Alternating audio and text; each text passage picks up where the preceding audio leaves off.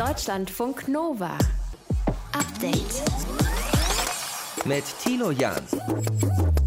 Es ging mal wieder was an diesem Montag und damit grüßt euch zum Update-Podcast. Ja, Terminshopping oder Besuch im Museum oder am Giraffengehege im Zoo, abhängig von jedem Bundesland und der Inzidenzzahl dort, war das wieder möglich. Lea Frenkel hatte eigentlich alles vorbereitet, hatte ihre kleine Boutique startklar in Hannover und dann kam gestern die Nachricht Inzidenzwert auf 103. Also 3 über 100 und damit heute wieder alles dicht, zumindest für den Kreis Hannover. Vor allem dann macht man drei Tage auf, dann macht man wieder drei Tage zu. Ist einfach echt am Menschen vorbei. Also muss ich sagen, ich bin zum ersten Mal richtig wütend auf die Politik. Wie sie trotzdem versucht, nach vorne zu blicken, das hören wir heute von ihr. An diesem 8. März 2021, Hashtag Weltfrauentag, Hashtag International Women's Day, Hashtag IWD 2021. Das sind so die Twitter-Trends heute gewesen. Ja, und wir sprechen heute mit Susanne Sabadogu von der Hilfsorganisation Save the Children darüber, dass in einigen Regionen auf dieser Welt Teenager-Schwangerschaften in der Pandemie zugenommen haben. Ja, der Zusammenhang ist, äh, dass keine Schulen mehr geöffnet sind. Denn durch die Lockdowns ähm, gehen die Kinder eben nicht mehr zur Schule, ähm, sind verstärkt zu Hause. Und gerade für die Mädchen bedeutet das häufig, dass sie dann zu Hause helfen müssen, dass sie sich um Angehörige kümmern müssen. Es ist natürlich auch so, dass dann weniger Schutz besteht, denn Schulen sind ja auch Schutzräume. Außerdem gibt es in New York eine Hotline, bei der man anrufen und in den Hörer schreien kann. I just wanted to say. Was es damit auf sich hat, auch das klären wir heute. Schön, dass ihr mit dabei seid. Deutschlandfunk Nova. Ja, da freut man sich den ganzen Sonntag. Oh, morgen geht's wieder los. Morgen kann man endlich wieder shoppen gehen, in echt und nicht nur online, weil die Inzidenz unter 100 oder in meinem Bundesland generell jetzt Lockerungen so gelten. Ja, und aus dieser Vorfreude wird dann schwupps Ernüchterung, weil doch alles zubleiben muss. So ist das heute gewesen bei Lea Frenkel. Sie hat eine kleine Boutique in Hannover. Bundesland Niedersachsen. Und obwohl sie schon Termine vergeben hat, hat sie nun doch wieder alles absagen müssen. Lea, warum darf nun doch niemand in deinen Laden kommen? Ja, also es war vorher noch gar nicht klar, nach welchen Zahlen es sich richten wird. Ob es nach der Zahl vom Bundesland der Inzidenz ist oder der Region oder von der Stadt. Und jetzt auf dem allerletzten Drücker, tatsächlich wirklich gestern Nachmittag, kam raus, dass es die Zahl der Region Hannover ist. Mhm. Also der, der Städte. Und da wir da knapp über 100 sind, dürfen wir kein Click and Meet anbieten. Das heißt ja nicht mal wirklich geöffnet, sondern dass pro 40 Quadratmeter ein Kunde kommen könnte mhm. und mit Terminen shoppen dürfte. Ja, du hattest ja schon Termine vergeben. Wie, Richtig, wie war also, das jetzt? Was hast du jetzt da gemacht? Ich musste die absagen. Ne? Also ich konnte es erst noch gar nicht richtig glauben. Also letzte Woche, ab Mittwoch, haben wir uns angefangen zu freuen und auch natürlich vorbereitet und mhm. Werbung gemacht, weil das könnte uns jetzt hier auch noch mal retten. Ne? Mhm. Und dann war es echt äh, vier Tage lang jetzt eigentlich eine Zitterpartie. Ne? Jeden Tag versucht, irgendwas rauszufinden. Täglich habe ich den IHK-Mann angerufen und genervt und keiner wusste was. Wenn du sagst, das könnte uns auch noch retten, dann äh, schließe ich daraus, dass es schon bei dir auch durch die Schließung, die lange existenziell ist? Ja, auf jeden Fall. Ich habe ja keine richtigen Einnahmen mehr seit Mitte Dezember. Ne? Hm. Ich habe keinen Online-Shop. Ich biete an, dass man abholen kann was auch passiert ab und an, aber es ist natürlich nichts im Vergleich zu einem echten offenen mhm. Geschäft. Und vor allem dann macht man drei Tage auf, dann macht man wieder drei Tage zu. Ist einfach echt am Menschen vorbei. Also muss ich sagen, ich bin zum ersten Mal richtig wütend auf die Politik. Das heißt aber, grundsätzlich wäre die Lösung, so wie sie mit Terminvereinbarung ist, äh, doch auch okay für dich, weil dein Laden ein bisschen kleiner ist, wenn ich das richtig verstehe, mhm. und du trotzdem auch dann eine Einnahme hättest, auch wenn du natürlich aufs Laufpublikum verzichten müsstest. Ja, also für mich wäre das wirklich super, weil die Leute einfach gerne anprobieren. Ich berate gerne und man hätte hier dann eine schöne 1 zu 1 Betreuung im Laden. Ne? Also ich mhm. habe mir das sogar total schön vorgestellt weil ja die Leute dann, die auch den Termin haben, auch Bock haben. Ne? Mhm. Also ja, das ist wirklich anders, als wenn man einen Teil abholt, es zu Hause anprobiert und merkt, oh nee, ist nicht, da muss man wieder kommen, es wieder abgeben. Ne? Mhm. Also das ist schon ganz anders. Und mein Laden hat hier gerade 40 Quadratmeter. Es hieße, eine Person könnte hier in ganz in Ruhe shoppen. Ne? Mhm. Wir hätten ja Masken ne? auf, könnten mhm. Abstand halten. Ne? Ich habe das eher als so ein ganz schönes Shopping-Erlebnis mir vorgestellt. Wie geht es denn jetzt konkret weiter? Also ich meine, du hängst wahrscheinlich jetzt äh, täglich an den Inzidenzen und guckst, wie das für deine Region dort eben, für Hannover, Niedersachsen, wie hoch die Werte sind. Aber du musst ja auch mit irgendwas planen können. Richtig. Und das ist, also das war wirklich, also muss ich echt sagen, eine Katastrophe. Also es war wirklich eine Katastrophe, weil ich erst, also wie gesagt, ich hatte mit der IHK telefoniert und die meinten, nein, das Click and Meet ist gar nicht abhängig von irgendeiner Zahl. Daraufhin habe ich meinen Lieferanten gesagt, so, ihr könnt anfangen auszuliefern, weil ich hatte das alles gestoppt, um mhm. natürlich Rechnungen zu vermeiden. Und jetzt rollt die Ware auf mich zu, aber wann ich öffnen kann, weiß ich nicht, weil Hannover hat ja zahlreiche Krankenhäuser und Altenheime die Zahl wird so schnell nicht sinken, glaube ich. Hm. Ich hoffe trotzdem, Lea, dass es äh, eine Lösung gibt in Zukunft und dass die Zahlen trotzdem äh, sinken und man äh, vielleicht weiterkommt, indem mehr Menschen geimpft werden und du dann wieder mehr Menschen bei dir in der Boutique empfangen darfst. Ganz lieben Dank fürs Gespräch jedenfalls und liebe Grüße nach Hannover. Ja, danke schön. Tschüss. Deutschlandfunk Nova. Update. Ab heute sollen alle BürgerInnen in Deutschland sich kostenlos schnell testen können auf das Coronavirus. Das ist neben Helfer Nummer 1, dem Impfen, Helfer Nummer 2 für die Kanzlerin. Der zweite Helfer, das ist das Testen. Nur das Angebot mit den Schnelltests sollte eigentlich schon am 1. März starten. Da musste Bundesgesundheitsminister Jens Spahn aber ein bisschen zurückrudern. Jürgen König aus unserem Hauptstadtstudio in Berlin. Ab heute gibt es die kostenlosen Schnelltests. Wie läuft's? Also sehr unterschiedlich. Ich meine, es gibt Landkreise oder auch Städte, Tübingen zum Beispiel, da gibt es schon lange Schnelltests, also schon seit einigen Wochen. Da geht man dann in ein Impfzentrum oder auch in eine Apotheke, da gibt es geschultes Personal und die führt, das Personal führt den Test durch und wertet ihn aus und jedes positive Testergebnis wird dann auch wirklich ans örtliche Gesundheitsamt gemeldet. Das ist also eine Idealkonstruktion. Aber das ist wohl wirklich die absolute Ausnahme. Die Regel ist, dass sehr viele Details unklar sind oder auch eine wichtige Rolle sollen für dieses Testen die Apotheken spielen. Und da weiß jeder, da braucht man Ausrüstung, Schutzkleidung. Manche Apotheken sind klein, die brauchen zusätzliche Räume. Viele wollen Zelte zum Beispiel aufbauen. Das kostet Zeit, das kostet auch Geld. Aber woher das kommt, weiß auch im Moment oder wissen viele Apotheken nicht. Also ein großes Durcheinander. Mhm. Jetzt hat der Kanzlerin Merkel ja gesagt, die alten Antigen-Schnelltests werden dann gar nicht mehr hergestellt, sondern es wird alles dann auf diese sogenannten Selbsttests oder Eigentests hingewirkt. Warum wird jetzt auf die Schnelltests gesetzt, obwohl ja langfristig, wenn ich es richtig verstanden habe, eigentlich auf die Selbsttests gesetzt werden soll? Also soweit ich das verstanden habe, ist man jetzt draufgekommen, dass diese Selbsttests im Kern zwei große Schwachstellen haben. Zum einen kann niemand kontrollieren, dass positive Testergebnisse auch wirklich den Gesundheitsämtern gemeldet werden. Und sie sind für die Nachverfolgung nicht gut geeignet. Wenn man zum Beispiel in Schulen testet oder in Betrieben und hat da ein oder mehrere Positivergebnisse, da kann man dann schauen, wer geht noch in die Klasse oder wer arbeitet mit der oder dem Betroffenen eng zusammen. Da kann man dann weitere Tests durchführen und sogenannte Infektionscluster ermitteln und die Betroffenen dann isolieren und weitere Ansteckungen so verhindern. Bei den Selbsttests, die jeder im stillen Kämmerlein zu Hause macht, da geht das so eindeutig nicht. Hinzu kommt die Gefahr, dass sie möglicherweise ungenau durchgeführt werden und dann unsichere Ergebnisse zeitigen.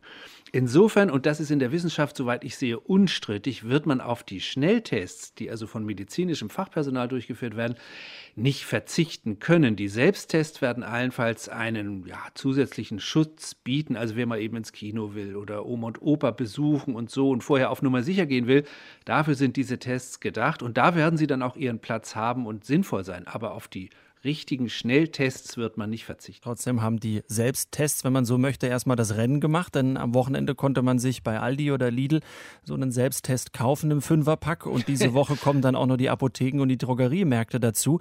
Äh, wieso landen die zuerst im Handel und dann wird eigentlich eine offizielle Teststrategie organisiert? Entschuldigung, da muss ich lachen. Ja, was soll man sagen? Die Frage beantwortet sich von selbst irgendwie. Es wäre natürlich andersherum schöner gewesen und auch einzig sinnvoll, aber es ist nun mal, wie es ist. Von dieser Teststrategie ja, wurde immer nur geredet, sie wurde aber, den Eindruck muss man gewinnen, nie wirklich ausgearbeitet. Vielleicht einfach wegen dieses Uraltproblems, dass eben das föderale Miteinander in Corona-Zeiten immer wieder auch, nicht nur, aber auch ein Gegeneinander wurde. Die Fehler wurden immer oder oft genug zuallererst beim anderen gesucht und also kam vieles nicht so zustande, wie man sich es gewünscht hätte. Der Umgang mit den Schnelltests ist so ein Fall. Oder nimm diese Taskforce zu den mhm. Schnell- und Selbsttests, die es jetzt geben soll, ist auch nicht anders. Da hat ja schon letzte Woche äh, die Opposition gesagt, äh, Kopfschütteln, warum das jetzt erst so spät eingerichtet wurde, diese ja. Taskforce. Was soll die erarbeiten? Diese Taskforce hätte man natürlich von Anfang an gebraucht. Sie soll sicherstellen, dass die 150 Millionen Testsets, die man monatlich in Deutschland braucht, dass die irgendwie so verteilt werden, dass sie auch da bei den Menschen ankommen. Das ist ihre Aufgabe. Und wie gesagt, man hätte das schon viel früher machen müssen, finde ich, und zwar mit einer wirklich großen Gruppe, in der sitzen dann Vertreter des Bundes, der Länder, der Städte, Gemeinden, der Gesundheitsämter, der großen Einrichtungen, Deutsches Rotes Kreuz, Caritas oder so. Das wäre, finde ich, eine Taskforce gewesen, die wirklich oder sagen wir große Chancen hätte, imstande zu sein, eine Logistik in diesem ja auch komplizierten Geflecht eines föderalen Staats zu organisieren. Jetzt sollen es Jens Spahn und Andreas Scheuer richten, der Bundesgesundheitsminister und der äh, Bundesverkehrsminister. Nun ja, ich bin gespannt, was daraus wird.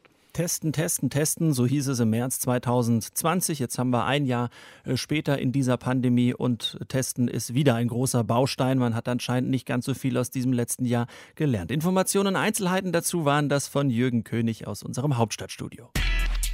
Deutschlandfunk Nova. Update. Heute ist der 8. März, Weltfrauentag. In Berlin ist das sogar ein offizieller Feiertag. Ja, und viele kritisieren diesen Tag mittlerweile, weil äh, von wem auch immer bekommen sie eine Blume überreicht, in die Hand gedrückt und das war's dann auch schon wieder bis zum nächsten Jahr, bis zur nächsten Blume. Ernsthafte Auseinandersetzungen zum Thema Frauenrechte an diesem Tag oft Fehlanzeige. Dabei gibt's ganz schön viel zu tun und das weltweit. Und die Corona-Pandemie hat die Situation in vielen Ländern offenbar noch verschärft. Es gibt nämlich jetzt gerade in ärmeren Ländern deutlich mehr Teenager-Schwangerschaften und Kinderhochzeiten, heißt es von Hilfsorganisationen. Sprechen wir darüber mit Susanne Savadogu von Save the Children. Frau Savadogu, über wie viele zusätzliche Teenager-Schwangerschaften reden wir denn jetzt in der Pandemie? Ja, wir gehen davon aus, dass äh, durch die Pandemie allein im letzten Jahr schon ähm, eine Million zusätzliche Teenager-Schwangerschaften dazugekommen sind. Und ähm, ja, so ganz grob die Zahl sind jedes Jahr weltweit sowieso schon zwölf Millionen Teenagerinnen, die schwanger werden. Das ist auf jeden Fall äh, die Zahl der Teenagerinnen, die pro Jahr verheiratet werden. Und die meisten davon werden dann auch schwanger. Und hinzu kommen natürlich dann auch noch Mädchen, die nicht verheiratet sind und auch schwanger werden. Welche Region betrifft das genau? Ja, das sind sehr viele Regionen in der Welt. Das äh, Problem ist ganz besonders groß in Südasien. Das sind ungefähr die Hälfte aller Kinderehen weltweit. Die finden in Südasien statt. Außerdem gibt es das Problem aber auch in West- und Zentralafrika und in Lateinamerika. Im Grunde genommen kann man sagen, überall da, wo die Armut am größten ist. Warum gibt es diesen Anstieg bei den Teenager-Schwangerschaften jetzt genau in der Pandemie? Wo ist da der Zusammenhang? Ja, der Zusammenhang ist, äh, dass keine Schulen mehr geöffnet sind. Denn durch die Lockdowns ähm, gehen die Kinder eben nicht mehr zur Schule, ähm, sind verstärkt zu Hause. Und gerade für die Mädchen bedeutet das häufig, dass sie dann zu Hause helfen müssen, dass sie sich um Angehörige kümmern müssen und dass sie auch eingespannt sind einfach zu Hause. Es ist natürlich auch so, dass dann weniger Schutz besteht, denn Schulen sind ja auch Schutzräume für Kinder und Jugendliche, in denen sie also geschützt sind vor Missbrauch und vor ungewollten Schwangerschaften. Und dazu kommt natürlich noch das Problem der Armut. Also viele Kinder müssen ihre Familien, die durch Corona in die Armut gestürzt sind oder die noch ärmer geworden sind, müssen die jetzt unterstützen und können dann einfach nicht mehr zur Schule gehen. Das heißt, da werden schon früh Chancen verbaut für Frauen in vielen Ländern. Wird denn auch gesetzlich zu wenig getan, Ihrer Meinung nach? Sind Kinderhochzeiten regional immer noch zu sehr erlaubt? Nee, Kinderhochzeiten sind in den meisten Ländern gar nicht erlaubt, finden aber trotzdem statt. Und wir unterstützen in Mosambik zum Beispiel eine Hotline, die eingerichtet wurde, um Kinderschutzfälle oder ähm, Verstöße gegen Kinderschutzrichtlinien zu melden. Und die Hotline ist ziemlich erfolgreich. Und da ähm, gab es zum Beispiel einen Onkel, der sich gemeldet hat, weil seine zwölfjährige Nichte verheiratet werden sollte. Und ja, dann stand die Polizei vor der Tür, als die Hochzeit stattgefunden hat. Also insofern ähm, es ist im Grunde verboten, aber es findet eben doch noch statt und oft ist es einfach Armut, fehlende Aufklärung auch über die Folgen zum hm. Beispiel. Also die Hotline, äh, eine Idee, äh, was man tun kann. Gibt es da noch weitere? Gibt es Initiativen, die dagegen anarbeiten? Ja, wir haben äh, zum Beispiel auch eine App entwickelt in Sierra Leone, wo das Problem besonders groß ist. Das wurde übrigens auch schon nach der Ebola-Epidemie festgestellt, dass da die Zahl der Teenager-Schwangerschaften sprunghaft angestiegen ist. Und diese App äh, können Teenager benutzen, um sich zu informieren über Verhütung, über die Risiken von Schwangerschaften. Denn es ist ja so, dass auch Schwangerschaften gefährlich sind sogar, also richtig äh, körperlich gefährlich für Mädchen, deren Körper noch gar nicht bereit ist dafür. Und da über diese App können sich eben die Jugendlichen informieren. Und äh, ja, einfach, es fehlt einfach oft an Informationen, äh, wie gefährlich das überhaupt ist. Und viele Familien können nicht einschätzen, dass es langfristig gesehen viel besser ist, ihre Kinder zur Schule zu schicken, weil sie dann nämlich dem Kreislauf der Armut viel besser entkommen können. Geschätzt eine Million zusätzliche Teenager-Schwangerschaften hat es in der Corona-Pandemie gegeben. Die Bildungs- und Zukunftschancen von vielen jungen Müttern werden dadurch oft verbaut, wie wir von Susanne Savadogo von Save the Children gehört haben. Deutschlandfunk Nova. Update. Was im Moment gerade die Schnelltests sind, ja, das waren in der ersten Corona-Welle eigentlich die Masken. Knappes Gut, an das man erstmal nur schwer rankam, wegen umstrittener Geschäfte. Das habt ihr sicherlich mitbekommen mit äh, Corona-Masken. Damals hat jetzt der Bundestagsabgeordnete Nikolaus Löbel mit sofortiger Wirkung seinen Sitz im Parlament aufgegeben und ist aus der Partei, also der CDU, ausgetreten. Da sprechen wir drüber mit Ann Sandmeier aus unserer Nachrichtenredaktion an. Was waren das genau für Geschäfte? Ja, das waren Geschäfte, die Nikolaus Löbel mittlerweile auch zugegeben hat. Die Firma des CDU-Politikers, die hat Kaufverträge über Masken vermittelt. Und zwar zwischen einem Lieferanten aus Baden-Württemberg und zwei Privatunternehmen aus dem Gesundheitssektor in Heidelberg und in Mannheim. Und das Bekannte daran ist, die Firma von Löbel, die hat dafür eine Provision kassiert von einer Viertelmillion, also von 250.000 Euro. Ja, und dazu hatten sich ja auch schon eine Menge Politikerinnen und Politiker geäußert, auch mit Rücktrittsforderungen. Ne?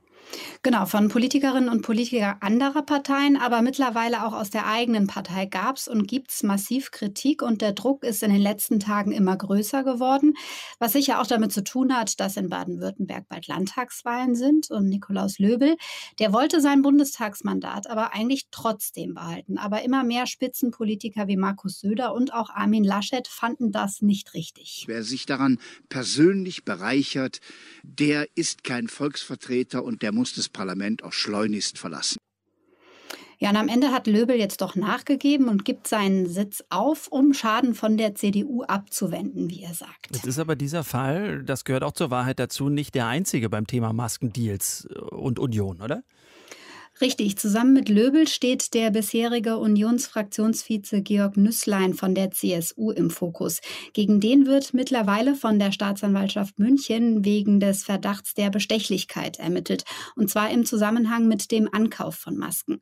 Nüßlein hat deshalb heute Nachmittag angekündigt, dass er aus der CSU austritt, will aber, genau wie Löbel das erstmal auch wollte, sein Mandat im Bundestag behalten. Wir halten fest, das zieht immer größere Kreise. Könnten da noch mehr Fälle ans Licht kommen, deiner Meinung nach? Ja, das zumindest hat der Spiegel berichtet. Demnach sollen sich mehr als 20 Politikerinnen und Politiker in Maskengeschäfte eingemischt haben. Und offenbar schließt auch Unionschef Ralf Brinkhaus das nicht aus. Der hat gestern in der ARD gesagt, dass er die Wut der Menschen nachvollziehen kann und die Wut der Kollegen in der Fraktion, die wirklich unter hohem Einsatz äh, im letzten Jahr gegen die Corona-Krise gekämpft haben, die ist noch viel größer. Und deswegen stehen die Kolleginnen und Kollegen auch an meiner Seite, wenn es darum geht, das jetzt alles wirklich äh, rückhaltlos, ohne Zweifelsfälle auch aufzuklären. Wie groß ist denn der Schaden solcher Affären? Ja, unterm Strich geht es bei dieser Maskenaffäre ja um den Vorwurf, dass Politiker mit der Corona-Krise Geschäfte machen. Und das sorgt natürlich dafür, dass Vertrauen in die Politik verloren geht. Gerade im Superwahljahr 2021 kann die Union das überhaupt nicht brauchen. Am Sonntag wird eben in Baden-Württemberg gewählt, aber auch in Rheinland-Pfalz. Das sind erste Stimmungstests für die Bundestagswahl im September. Und bei der Union ist die Sorge jetzt groß, dass die Maskenaffäre auf die gesamte Partei abfärbt. Der Bundestagsabgeordnete Löbel von der CDU gibt wegen seiner umstrittenen Geschäfte mit Corona-Masken seinen Sitz im Bundestag auf und der CSU-Abgeordnete Nüßlein, der ist wegen ähnlicher Vorwürfe aus seiner Partei ausgetreten, will aber sein Mandat im Bundestag behalten. Informationen dazu waren das von Ann Sandmeier aus unserer Nachrichtenredaktion. Deutschlandfunk Nova. Update. So, der Papa geht also nicht mehr ans Telefon und die Ängste der Schwiegertochter wurden auch nicht gehört. Das ging wohl bis zu Suizidgedanken. Das sind zwei der Vorwürfe von Prince Harry und Meghan Markle. Letzte Nacht haben sie darüber mit Talkshow-Moderatorin Oprah Winfrey gesprochen.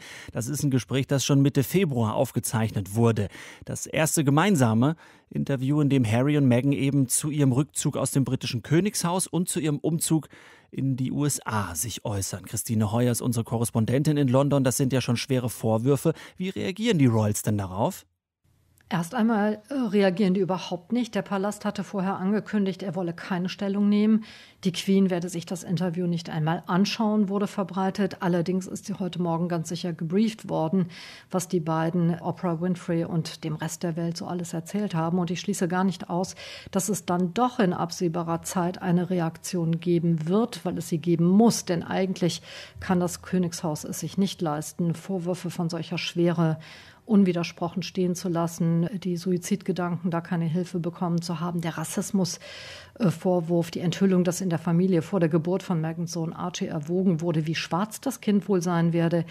Also das ist alles so gravierend, dass man eigentlich damit rechnen muss, der Palast muss darauf mhm. irgendwie irgendwann reagieren. Die Queen wurde ja weitestgehend noch in Schutz genommen von Meghan. Ausgeteilt wurde ja vor allem gegen den kompletten Haushalt, äh, die Beamten, die da sitzen und arbeiten. Was ist das für eine Atmosphäre?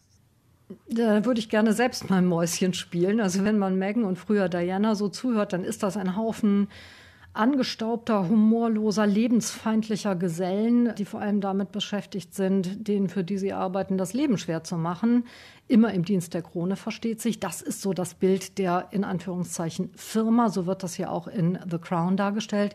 Und ganz falsch wird das nicht sein. Man hört immer, dass es im Kensington Palace, wo Kate und William leben und wo Harry und Meghan auch gewohnt haben, dass es da eng, dunkel und staubig ist. Tatsächlich, buchstäblich, aber auch im übertragenen Sinn, dass das so die Art ist, wie man da Aufgaben angeht. Und ich war selbst dort. Das ist ein eher trauriger Ort mit traurigen Geschichten. Und im Buckingham Palace sieht das ja auch nicht nicht viel besser aus. Da steht ziemlich viel Plunder, ziemlich unsortiert in den Gängen und Sälen rum. Also besonders modern ist das alles nicht, was man zu sehen bekommt. Und diese ganze Haltung, dieses konservativ gezügelte, dieses etwas fantasielose, damit ist Meghan offenbar nicht zurechtgekommen. Ist denn klar, warum Harry und Meghan gerade jetzt damit um die Ecke kommen? Also welches Anliegen verfolgen Sie mit dem Gespräch? Ganz ehrlich, die beiden müssen Geld verdienen. Harry hat heute gesagt, dass seine Familie sie im Frühling letzten Jahres faktisch vom Geldhahn abgeklemmt hat. Das wird so sein, denn die Familie findet eben, dass man für sein Geld bzw. für das Geld der Steuerzahler arbeiten muss. Und die Sussexes äh, haben sich ja aus der Firma verabschiedet. Harry und Meghan sind jetzt in Amerika Influencer für wohltätige Zwecke.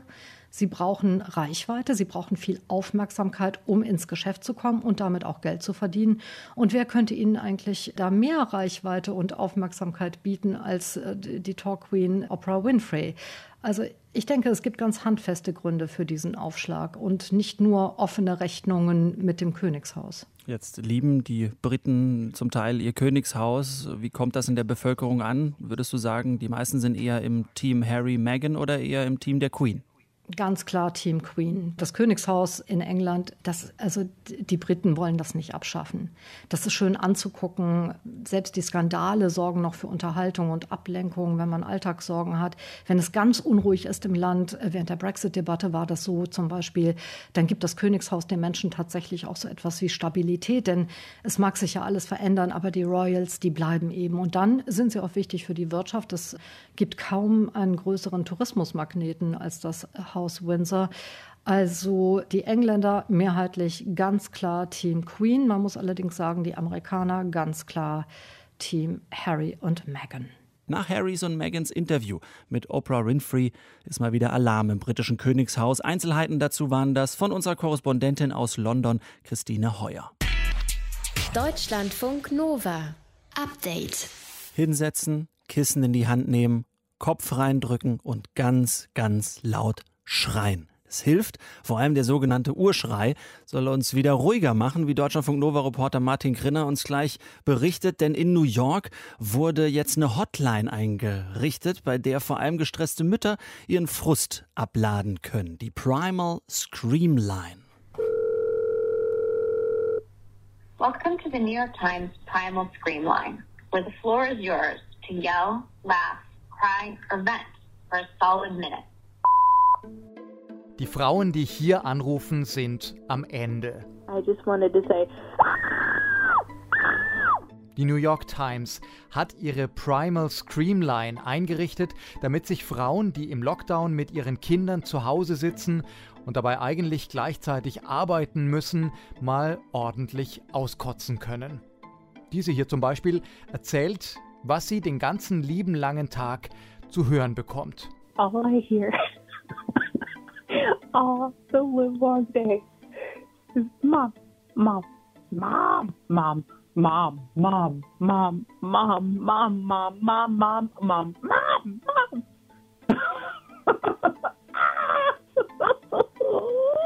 Und die Hotline macht ihrem Namen alle Ehre, denn auf der Primal Screamline kommt der eine oder andere echte Urschrei raus.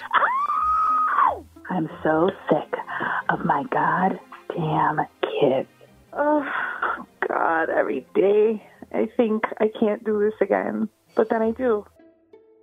Jessica Gross, eine der Initiatorinnen der Primal Screamline, erzählt, dass ihre Aktion auf die ungerechte Arbeitsverteilung in der Familie aufmerksam machen soll.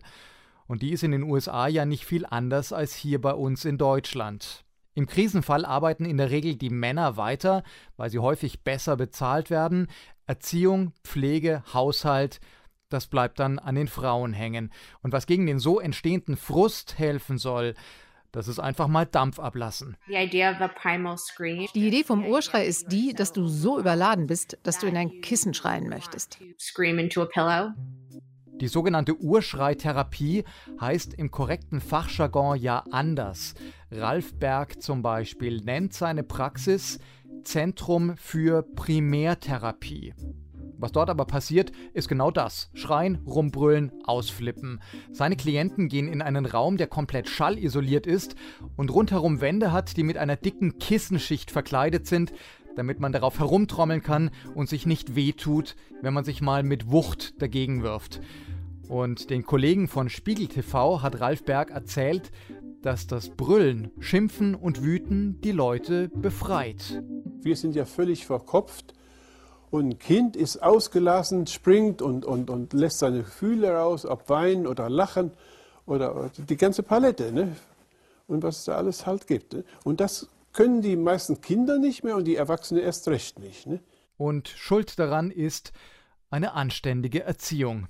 Die sorgt nämlich dafür, dass wir nicht gleich rumplärren, wenn uns mal was nicht passt. Im schlimmsten Falle kann sich das ständige Aushalten und Zurückhalten aber so weit verfestigen, dass unsere Psyche dauerhaft darunter leidet. Und dann müssen wir erst wieder lernen, laut zu werden. Wenn du das nicht kannst, hast du eine Blockade. Sonst kannst du brüllen. Ne? Verdammt nochmal! Genau das sollen die gestressten Mütter jetzt auf der Primal Screamline machen, wenn auch nur im kleinen Stil und ohne therapeutische Begleitung. I cannot remember the last time I did not worry.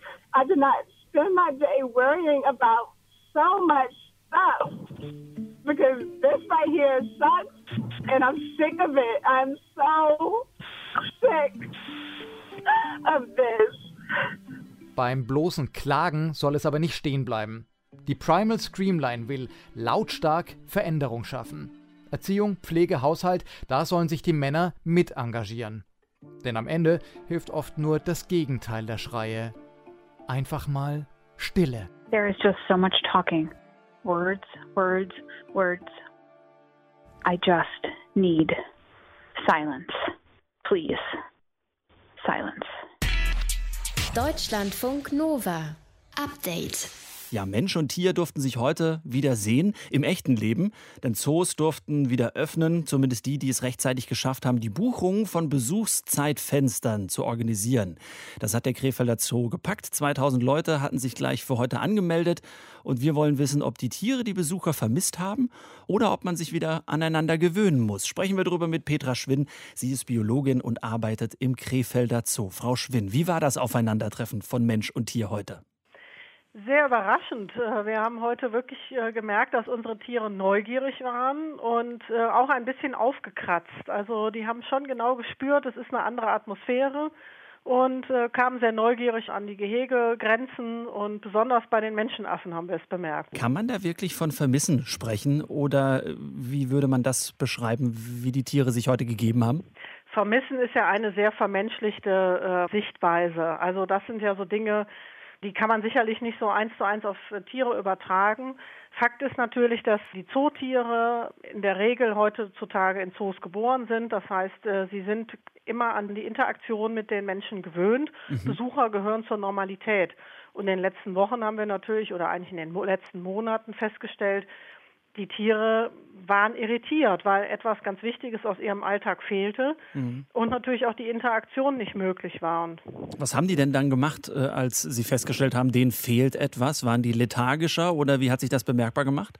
Bemerkbar hat sich das besonders dadurch gemacht, dass sie sehr neugierig immer an den Zaun kamen, wenn man, also wenn wir Pfleger oder auch Mitarbeiter mal mit Familienangehörigen eine Runde durch den Zoo gedreht haben und äh, dann sind zum Beispiel die Antilopen, die ja normalerweise zu den Fluchttieren gehören, nah an den Zaun gekommen, haben dann genau einen beobachtet, was man denn macht. Oder auch die Erdmännchen waren ganz äh, neugierig, kamen auch direkt nach vorne und haben dann schon mal geschaut, ob man irgendwas in der Tasche hat.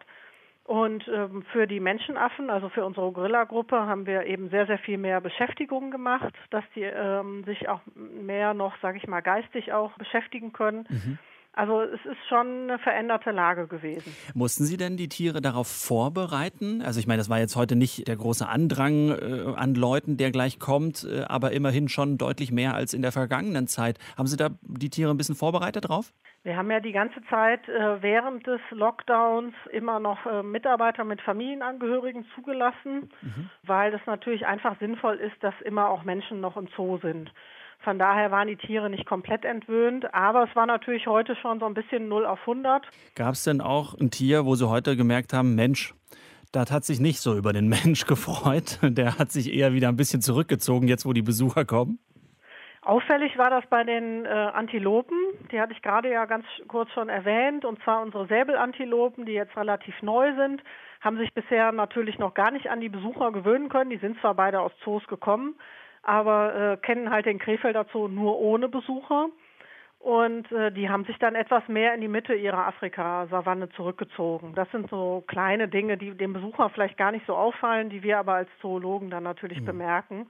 Und auch sonst bietet ein moderner Zoo ja den Tieren immer Rückzugsmöglichkeiten in den Gehegen, sodass die Tiere, sobald sie zu viel, sage ich mal, Andrang haben, sich dann da verkrümeln können. Aber im Großen und Ganzen halten wir fest, alles gut gegangen. Petra Schwinn, Biologin, arbeitet im Krefelder Zoo über den ersten Tag seit Beginn des Lockdowns, an dem sich Besucher und Tiere wieder sehen durften. Lieben Dank fürs Gespräch. Herzlich gern. Deutschlandfunk Nova. Update. Montag bis Freitag, immer zwischen 18 und 20 Uhr. Mehr auf deutschlandfunknova.de.